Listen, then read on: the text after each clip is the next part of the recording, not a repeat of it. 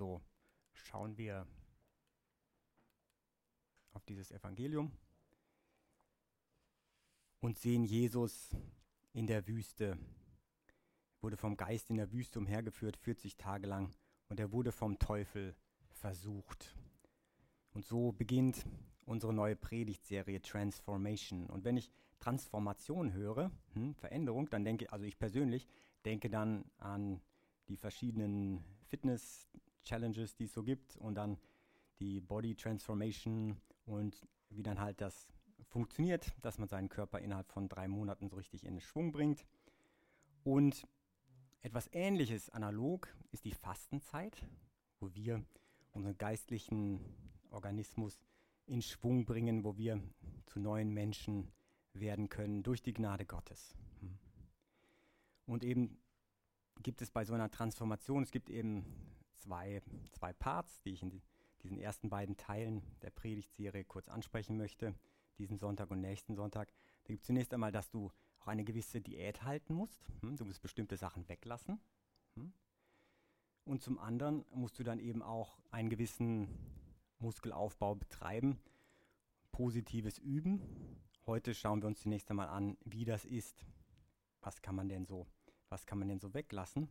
Und Jesus zeigt uns heute, was wir besonders weglassen sollen, nämlich alles, was uns in Versuchung führt. Hm? Und die wirkliche Frage ist, was sind deine Versuchungen? Hm? Jesus hatte seine ganz persönlichen Versuchungen. Was sind deine Vers Versuchungen? Und ich rede hier nicht von einem Stück Kuchen oder einem Stück Schokolade oder so, sondern Dinge, die dich wirklich vom Ziel wegführen. Also das Wort Sünde kommt ja im Hebräischen, kommt das eigentlich von dem Verb, wenn man ein Ziel verfehlt. Darum geht es eigentlich. Was hält dich davon ab, dein Ziel im Leben zu verfehlen? Was hält dich auf oder lenkt dich von, von Gott ab?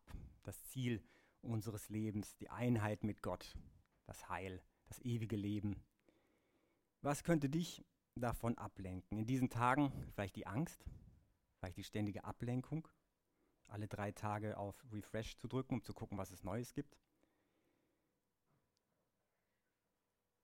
Versuchungen, Versuchungen hat jeder. Versuchungen sind normal, weil wir Menschen sind, aber es ist deswegen keine Entschuldigung, einfach der Versuchung nachzugeben. Hm? Es gibt die Möglichkeit, den Versuchungen zu widerstehen. Jesus war ein ganzer Mensch, ein echter Mensch, gleichzeitig echter Gott. Und deswegen, weil er ein Mensch war, hatte er eben auch Versuchungen. Und so konnte er seine, seine Liebe zum Vater zeigen. Er konnte sehen, das ist mein Ziel, da gehe ich weiter. Und wenn wir wachsen wollen, dann können auch wir sagen, ja, wir akzeptieren, dass es gibt Versuchungen, aber ich gebe mich nicht, nicht damit zufrieden, dem einfach zu folgen. Es gibt Möglichkeiten, entgegenzuwirken. Hm? Es gibt da eine Anekdote von, aus, aus Napoleons Zeiten, wo er eben sagte, ja, in einem äh, Kampf stand und er stand weiter hinten und weiter vorne, flogen die Kugeln und der eine, einer stand dort ganz gerade und zuckte nicht und der andere bewegte sich immer so hin und her und war offensichtlich, er hatte offensichtlich viel Angst. Und dann sagte der Assistent von dem Napoleon, sagte, ja, der da, der da so steht, ohne sich zu bewegen, dem sollen wir einen Orden geben. Napoleon sagte, nein, dem sicher nicht, weil der ist einfach wahnsinnig, weil er da steht und sich nicht versucht, sich zu ducken. Aber der andere, der da steht, und offensichtlich Angst hat und trotzdem stehen bleibt, dem werden wir den Orden geben. Und wir haben die Möglichkeiten zu wachsen mit der Gnade Gottes und eben nicht dem zu folgen, was wir vielleicht sagen würden, ja, das ist eben einfach nur menschlich. Natürlich gibt es menschliche Schwäche, aber es gibt eben die Möglichkeit, mit der Gnade Gottes zu wachsen und so, wie du eine Body Transformation durchführen kannst, wo die, wie du fit werden kannst, kannst du auch mit der Gnade Gottes immer mehr hineinwachsen in die, in die Form des christlichen Menschen, der für Gott lebt, mit Gott lebt, mit der Kraft Gottes lebt, der sich nicht treiben lässt von seinen Trieben, der sich nicht treiben lässt einfach von den Impulsen, die dir geschickt werden, der nicht Sklave dessen ist, was gerade auf dem Handy auftaucht oder was sich gerade sonst in seinem Leben anbietet, sei es in der Küche oder auf Bildschirmen oder wie auch immer. Hm? Und was, was kann uns dazu motivieren? Hm? Zum einen der Gedanke an die Rettung. Hm? Wie es hier ist, denn jeder, der den Namen des Herrn anruft, wird gerettet werden, hieß es aus dem Brief des Apostels Paulus an die Gemeinde in Rom, dass es das Leben eine, eine ernsthafte Sache ist und dass es die Möglichkeit gibt, ein Lebensziel zu gewinnen, aber auch ein Lebensziel zu verfehlen und zu sagen, ich möchte mich in Form bringen, dass die Gnade Gottes wirken kann, um mich weiterzubringen. Hm? Natürlich gibt es dann auch Motivationen wie dein Selbstwert zu sagen, ja, du bist es dir wert, dass du dein Leben kontrollierst. Du bist es dir wert, dass du dein Leben aufbaust. Hm? Die Freiheit, über dich selbst zu herrschen und nicht zu sagen, dass andere, die halt die besseren Reize anbringen oder, oder wie auch immer, dann halt dich am Angelhaken haben und dein Leben führen. Du bestimmst dein Leben selbst. Hm? Und das ist dann eben auch die Freiheit der Kinder Gottes, dass wir sagen, mit der Gnade Gottes können wir uns aus den Zwängen dieser Welt erheben, bis hin dazu, dass uns eben die Ewigkeit wichtiger ist als das Zeitliche. Aber letztendlich, letztendlich, was die Menschen wirklich bewegt, sind immer Beziehungen. Hm? Beziehung, Liebe, sei es Liebe zu Gott oder Liebe zu anderen Menschen. Manche Menschen verlassen jetzt eben ihr Land, die Ukraine, auch aus Liebe zu Gott, aus Liebe zu denen, die sie beschützen möchten, die sie mitbringen, die sie retten wollen. Andere Menschen sagen, nein, ich muss ein Opfer bringen, ich, ich, muss, ich muss mehr helfen, ich muss sie vielleicht sogar dorthin bewegen. Welche Beziehungen hast du, die dich motivieren? Und wie ist deine Beziehung zu Gott? Die Liebe, die Liebe zu Gott. Letztendlich, wenn es darum geht, zu etwas sagen, ja, das tue ich, das ist ein Opfer, oder zu sagen, nein, das, das lasse ich jetzt weg, das brauche ich nicht mehr, da geht es immer auch um Beziehung zu dir selbst oder zu anderen. Der Mensch lebt aus der Liebe. Was liebst du? Wen liebst du? Und zu dem, was dich aufhalten könnte, da zeigt dir Jesus, was man, was man da machen kann. Jesus zeigt uns auch in diesem Evangelium, wie wir mit Versuchungen umgehen können. Zunächst einmal schauen wir uns mal an, wie Versuchungen funktionieren. Hm? Die kommen immer irgendwie ungelegen und sie kommen immer aus dem Hinterhalt. Das heißt, das ist wie bei einem Angriff von einem Hai. Die meisten Leute, die von einem Hai gebissen wurden, wussten nicht, dass da ein Hai in der Nähe war. Hm? Auf einmal nageln sich die Zähne aufs Surfbrett. Boom. Hm? Ein Hai wird immer nur angreifen, wenn er weiß, er ist gerade unbeobachtet. Sein potenzielles Opfer weiß nicht, dass er da ist. Deswegen sagen Taucher, wenn du einen siehst, dann schwimm auf ihn zu. Denn wenn er weiß, dass du ihn gesehen hast, wird er wahrscheinlich tun, als wäre er völlig harmlos. Und genauso ist es hier mit Jesus, mit dem Widersacher. Als er Hunger hatte, da wurde er dann in Versuchung geführt. Dazu muss man auch sagen, nicht alle Versuchungen kommen direkt unmittelbar vom Bösen. Wir haben auch eine schwache menschliche Natur und natürlich haben wir auch einfach sozusagen gewisse Schwierigkeiten in der menschlichen Natur, die einfach dazu führen, dass wir ganz normale Menschen eben auch Schwierigkeiten haben, Versuchungen erf erfahren. Da muss man nicht immer gleich eine direkte Einwirkung des Bösen bemühen. Hm? Also, deine Versuchung, denk mal nach, wann bist du vielleicht nicht so wachsam, wann bist du am angreifbarsten? Zu welcher Tageszeit, zu welcher Nachtzeit, zu welcher Stimmung? Während der Examensphase, wenn du studierst oder wenn du gestresst von der Arbeit kommst oder morgens um sechs, wenn du eigentlich aufstehen wolltest, wie auch immer. Hm? Versuchungen kommen personalisiert. Hm? Jesus kriegt drei Versuchungen maßgeschneidert und genauso werden auch deine Versuchungen wahrscheinlich maßgeschneidert laufen. Das funktioniert so wie bei den Google Apps, Google Ads. Hm? Also, da weiß jemand ganz genau, wie du dich sonst so verhältst und dann bekommst du das maßgeschneidert zugestellt. Also sie kommen immer ungelegen und immer personalisiert. Meist geht es in eine alte Wunde rein, Sachen, die man, mit denen man eh schon immer irgendwie Schwierigkeiten hatte oder vielleicht eine alte Verletzung, die dann wieder aufgeht und die man falsch kompensiert. Dass man irgendwo verletzt worden ist und sagt, ja, da bin ich mal nicht wertgeschätzt worden oder hier bin ich vernachlässigt worden und dann kompensiert man irgendwie falsch damit und immer wieder die gleiche, immer wieder in die gleiche Sachen rein. Hm? So funktioniert das mit, mit Drogen auch mit, mit Pornografie, Alkohol, dass das Gehirn schon schaltet, ah, wenn ich Stress habe, dann ist das ein Mittel, um diesen Stress abzustellen und deswegen geht es immer wieder da rein. Und natürlich die Versuchung kommt dann immer, ah, man muss nur das und das erfahren, schon geht es wieder los mit dieser Versuchung. Und da muss man dann manchmal auch einfach sozusagen die, den Ablauf unterbrechen. Ja, das habe ich an meinem, einem Seminar erfahren für Seelsorger. Da sagte dann jemand, ja, Versuchungen laufen meist so nach dem gleichen Schema ab. Und dann muss man einfach sagen, diesen, diesen Aufbau muss man dann einfach unterbrechen und sagen, jetzt bin ich gehe ich einfach weg, mache ich Fenster auf, wie auch immer. Meistens ist die Realität dein bester Freund. Ja? Und Sachen, die im Kopf ablaufen oder was, auch immer, muss man einfach mit Realitäten konfrontieren und dann geht das gleich wieder besser. Hm? Sie laufen so ab, indem es zunächst einmal das gibt, was man eine Einflüsterung nennen könnte oder erst einmal das Präsentwerden.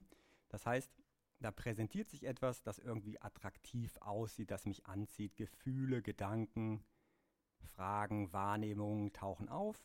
Hm? Und das ist der erste Moment, dass man sagt, da ist irgendwas auf dem Radar und man fühlt sich dahin gezogen. Hm? Jesus war 40 Tage allein in, in, der Wüste und auf einmal spricht da jemand mit ihm. Hm? Dann gibt es eine Anziehungskraft. Das heißt, nach 40 Tagen Hunger hat Jesus natürlich erfahren, was Brot ist. Da gibt es eine Anziehung. Das heißt, erst sehen wir etwas oder wir erfahren etwas und dann zieht es uns dahin. Hm? Und wir erfahren diese Anziehungskraft, aber das ist noch lange keine Sünde. Ja?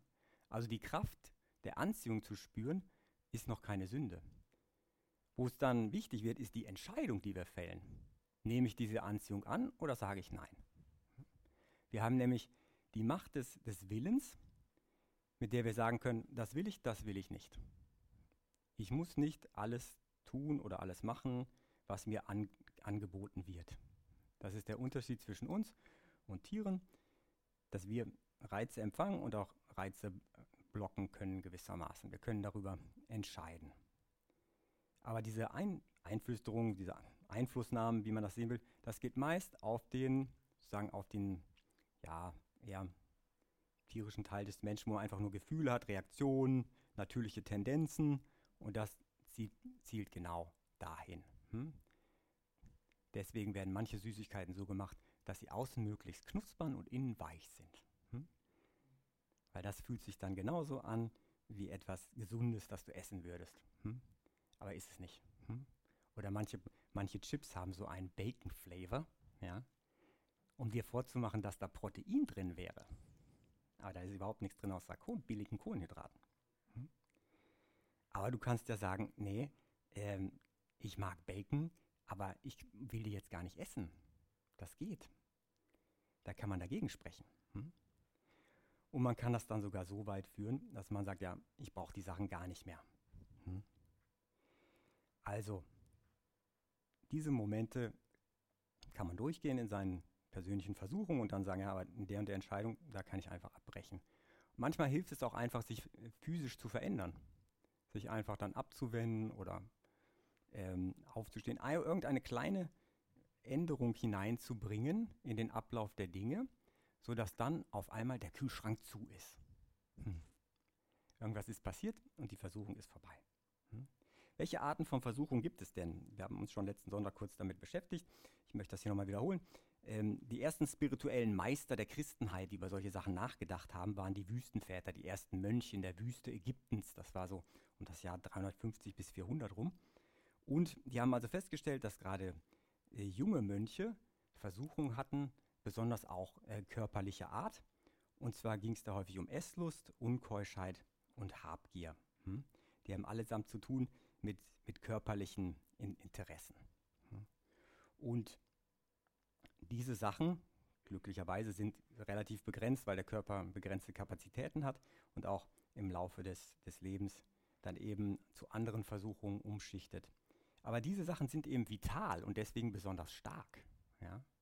Und deswegen braucht es dann da eben auch eine besonders ent entschiedene äh, Gegenwehr, eine besondere Entscheidung, das dann eben auch so zu lenken, dass du frei bleibst. Hm? Dann sahen sie weiter, es gibt eben auch, besonders in der Mitte des Lebens, mehr so Dinge, die mit der Psyche zu tun haben. Und, und mit Psyche meine ich hier den Teil, der jetzt sozusagen innerlich körperlich ab, abläuft, noch nicht so ganz geistig ist, ja, aber eben auch so körperliche Äußerungen hat. Und sie sagten besonders Traurigkeit, Zorn und Lauheit oder Akedia. Hm? Und Traurigkeit meine ich nicht im Sinne von Depression, das ist eine ernste Krankheit, die muss man behandeln, sondern mehr im Sinne von Frust. Dass die Mönche dann sagten, ja, also eigentlich habe ich gar keine Lust mehr hier zu sein, ich hätte in meinem Leben ganz was anderes machen sollen und überhaupt ähm, mein Leben ist nicht so gelaufen, wie ich das gewollt habe. Eigentlich wollte ich jetzt schon Ab Abt sein oder wie auch immer. Und irgendwie legt man das alles so vor Gott hin und sagt, ich bin sauer auf Gott. Ich bin traurig. Und der Traurige fällt dann so in sich zusammen. Während der Zornige explodiert und sagt, das ist alles dumm, was ich hier mache, ich will hier weg und so weiter. Hm? Die Explosion. Und dann gibt es noch die Lauheit Akedia, einfach zu sagen, ja, ich bin hier, ich, es geht halt nicht anders, aber eigentlich interessiert mich das alles nicht mehr und Gott ist mir eigentlich egal. Das ist besonders gefährlich.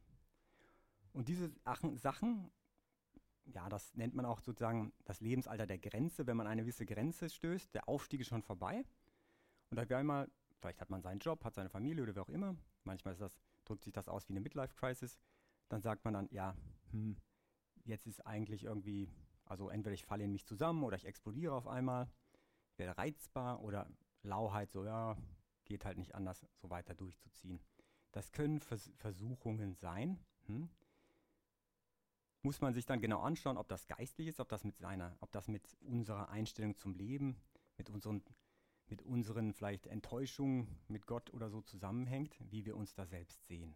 Hm. Und dann gibt es noch stärkere Versuchungen. Und das sind die der Seele oder des Geistes, Hochmut und Stolz, das traf damals in der Wüste besonders auch die älteren Mönche. Hochmut ist der, der sagt, ah, ich bin besser als die anderen, warum fragen die mich nicht und so weiter. Und der Stolze braucht nicht mal mehr die anderen, der sagt einfach, die anderen sind eh alle doof, ich bin der Einzige, der weiß, wie es geht. Hm. Und diese Sachen des Geistes, die sind noch viel gefährlicher. Warum? Weil die kein Limit haben. Du kannst unendlich stolz sein, unendlich hochmütig sein. Körperliche Sachen vergehen, Traurigkeit und so weiter. Ja, irgendwann ist das eben auch also einfach sehr, sehr anstrengend psychologisch einfach, aber die Sachen des Geistes, des Stolzes, des Hochmutes, wer weiß, ob es da ein Limit gibt. Ja?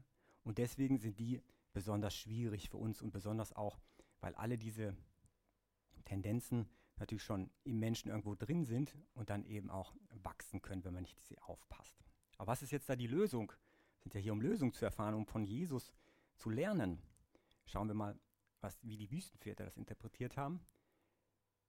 Die haben gesagt, erstmal so umgehen, spüren, ja, deine Versuchung spüren und sagen, das und das passiert mir gerade. Die hatten zum Beispiel so eine Strategie, dass sie sagen, formuliere deine, deine Versuchung aus. Die sind abends zu einem Abt gegangen und haben gesagt, Abt, heute habe ich das und das gefühlt, die und die Versuchung hatte ich, ganz offen. Und du kannst das vielleicht in dein Tagebuch schreiben, sagen, heute wollte ich das Böse tun und jenes Böse tun und so weiter. Und wenn du das nur sagst und ausformulierst, dann wirst du vielleicht auch sagen, ja, aber eigentlich bin ich ja gar nicht so ein Mensch, das will ich ja eigentlich gar nicht machen. Und damit kann man die Versuchung dann auch besser aushalten. Und das ist das zweite, aushalten, nicht falsch kompensieren. Sagen, oh, ich bin niedergeschlagen, wie auch immer. Ne? Ja, aber ich kann das ausformulieren und sagen, ich erlebe jetzt einen Moment der Trostlosigkeit, der Niedergeschlagenheit. Und ich versuche das auszuhalten, um mich davor zu bewahren, falsch zu kompensieren. Zur Flasche zu greifen, zum Handy, zur Schokolade, was auch immer. Oder übermäßig Sport zu treiben, wie, wie auch immer. Einfach zu sagen, ja, ich kann dieses Ding in ein Wort fassen und festhalten und dann eben auch anders denken, nämlich mit Gott denken. Das heißt, ich kann es zum Beispiel in ein Gebet fassen, ich kann darüber beten und dann meine Situation anders bedenken. Lest mal die Psalmen, da ist immer einer, der ist meistens in Trouble, ja, aber er bespricht das mit Gott. Er bleibt nicht für sich selbst und er schimpft sogar manchmal mit Gott. Und es gibt Leute, die sagen, ja, es gab Israeliten, die mit Gott gehadert haben, die auf Gott geschimpft haben, aber es gab nie Israeliten ohne Gott. Weil für die war ganz klar, ja, Gott gibt's und das ist so sicher wie, also wie dieses Ambo, an dem ich festhalte, den gibt's, das, das gibt's halt. Ja? Und so mit Gott umzugehen, das ist erlaubt. Also die Sachen anders zu denken, nämlich in Beziehung mit Gott. Und dann eben auch zu relativieren und zu sagen, was ist denn eigentlich wichtig? Hm? Relativieren auch auf mein Leben hin, dass mein Leben begonnen hat, dass mein Leben auch mal enden wird. Ich hoffe, ich schockiere niemanden. Und dann zu sagen, dass die Dinge eben relativ sind. Ja, dass die Dinge eben relativ zu dem stehen, wer ich bin und in, der Zeit, in der ich lebe und auch in der, in der Zeit des, der, der Lebenszeit, in der ich stehe. Um es noch konkreter zu machen, die Wüstenväter hatten sowas wie ein Gegenwort. Ja? Es gibt einen ganzen Katalog dafür. Evagrius Ponticus, oder war es Makarius der Große, hat diesen Katalog geschrieben, ähm, den Antiretikos, die Gegenwörter. Und sie hatten für jede Art von Versuchung, hatten sie dann Bibelverse, die dieser gegengesetzt haben. Und ich schlage einfach vor, das nächste Mal, wenn du eine Versuchung hast, sagst du einfach mal neunmal mein Jesus Barmherzigkeit. Ja? Mein Jesus Barmherzigkeit und mehrmals wiederholen. Warum mehrmals? Ähm, damit sich eben dieser, der Griff der Versuchung auf deine Gedanken löst und du stellst eben dieses Gebet dagegen. Du kannst auch einen Satz aus der Bibel nehmen oder einfach den Namen Jesu oder wie auch immer. Wichtig ist, das mehrmals zu wiederholen, dieses Gegenwort dann in dir zu verinnerlichen, in dir zu bewegen. Ja? Aus dieser Tradition des Gegenwortes ist dann auch das Herzensgebet geworden, das so für die Theologiefreaks unter euch. Dieses Gegenwort ist sehr fruchtbar und hat sich als sehr, sehr relevant erwiesen ich empfehle zu sagen, mein Jesus, Barmherzigkeit. Hm? Natürlich gibt es auch Schriftlesung. Jesus wendet sich ja auch an den Versucher durch die Schrift. Es steht geschrieben, der Mensch lebt nicht vom Brot allein. Es steht geschrieben, vor dem Herrn, dein Gott, sollst du dich niederwerfen und ihm allein dienen. Hm? Die Schrift. Und dann kommt wieder das Personalisierte, dann benutzt der Widersacher nämlich genau einen Bibelvers, um ihn in Versuchung zu führen. Das ist dann eben eine Herausforderung an den Stolz. Ja? Das wäre dann so das, das Besondere, das Personalisierte. Dann, ah, der ist Theologe, geben wir was aus der Bibel. Hm?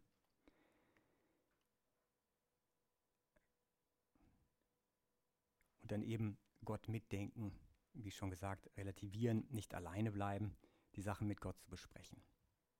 Grundlegende Lösung ist auch die Demut. Schwieriges Wort. Was ist das überhaupt? Realismus über sich selbst. Ja, einfach die Dinge und sich selbst so sehen, wie es halt ist, ohne das zu beschönigen, ohne sich zu sehr zu loben, aber auch ohne sich selbst runterzumachen. Ja? Also ist es eine Art von Stolz zu sagen, ich bin der Beste, ich bin der Beste. Das machen die meisten überhaupt nicht. Also die meisten äh, jungen Menschen tendieren eher dazu, sich selbst runterzumachen, ähm, weil die anderen eben bessere Filter haben. Ja? Aber die Realitäten sind eben anders. Hm? Ähm, und bei Realismus ist eben auch über sich selbst nicht zu schlecht zu denken. Demut ist einfach diese Beziehung zur Wahrheit. Hm? Und dann zu sagen, ich bin in der Beziehung mit Gott und ich bin mit Gott. Lösung ist eben auch, warum geht das nicht? Wachen. Ja? Also Wachsamkeit üben.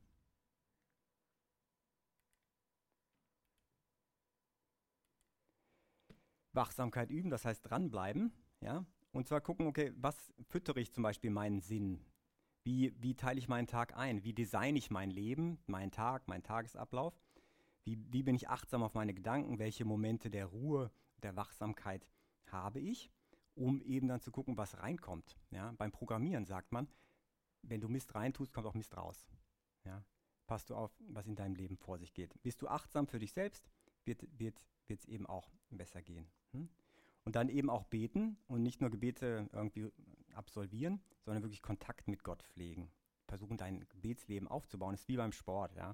Du kannst Liegestützen irgendwie machen, mach lieber drei richtige als 30 irgendwie so sloppy und das wird mehr wirken. Hm. Und dann eben im Moment der Versuchung schnell, stark und ausdauernd reagieren. Ja? Und wiederum, das ist das gleiche wie beim Sport. Du musst schnell genug, du musst eben die Übungen richtig machen und im richtigen Moment das, das Richtige tun Ausdauern haben in, in, den, in den Übungen, dann wird das klappen. Ja. Deswegen hier in allen Farben, in allen Variationen immer wiederholt, egal was kommt, üben, üben, üben. Hm. Ihr habt die Möglichkeit, euch selbst zu formen und zu sagen, mit Gottes Hilfe möchte ich weiterkommen. Ja, dann kannst du deinen Lifestyle formen und dein Selbstbild üben. Hm? Und Gott wird dir dann helfen, dass du diese Transformation erreichst. Ja? Diese Transformation. Wir sehen da im Bild eben einen Wald, der so im Nebel liegt, wo sich das langsam immer weiter lüftet, dass man immer mehr sieht. Du bist eingeladen, den Nebel über deine Versuchung zu lüften, zu sagen, das und das geschieht und so und so möchte ich mich verändern, damit es weitergeht. Hm? Mit der Gnade Gottes ist das möglich und deswegen feiern wir hier die Eucharistie. Und der gleiche Jesus, der hier die Versuchung überwunden hat, er kommt zu dir, um dir die Kraft zu geben, deine Versuchung zu überwinden. Hm? Jesus ist lebendig und Jesus ist unter uns und Jesus kommt zu dir in der Kraft der Eucharistie, damit es für dich besser weitergeht. Laden wir den Herrn in unser Herz ein und sagen wir, Jesus, wirke du in mir, in deiner Kraft will ich mein Leben verändern, in deiner Kraft will ich mit dir sein.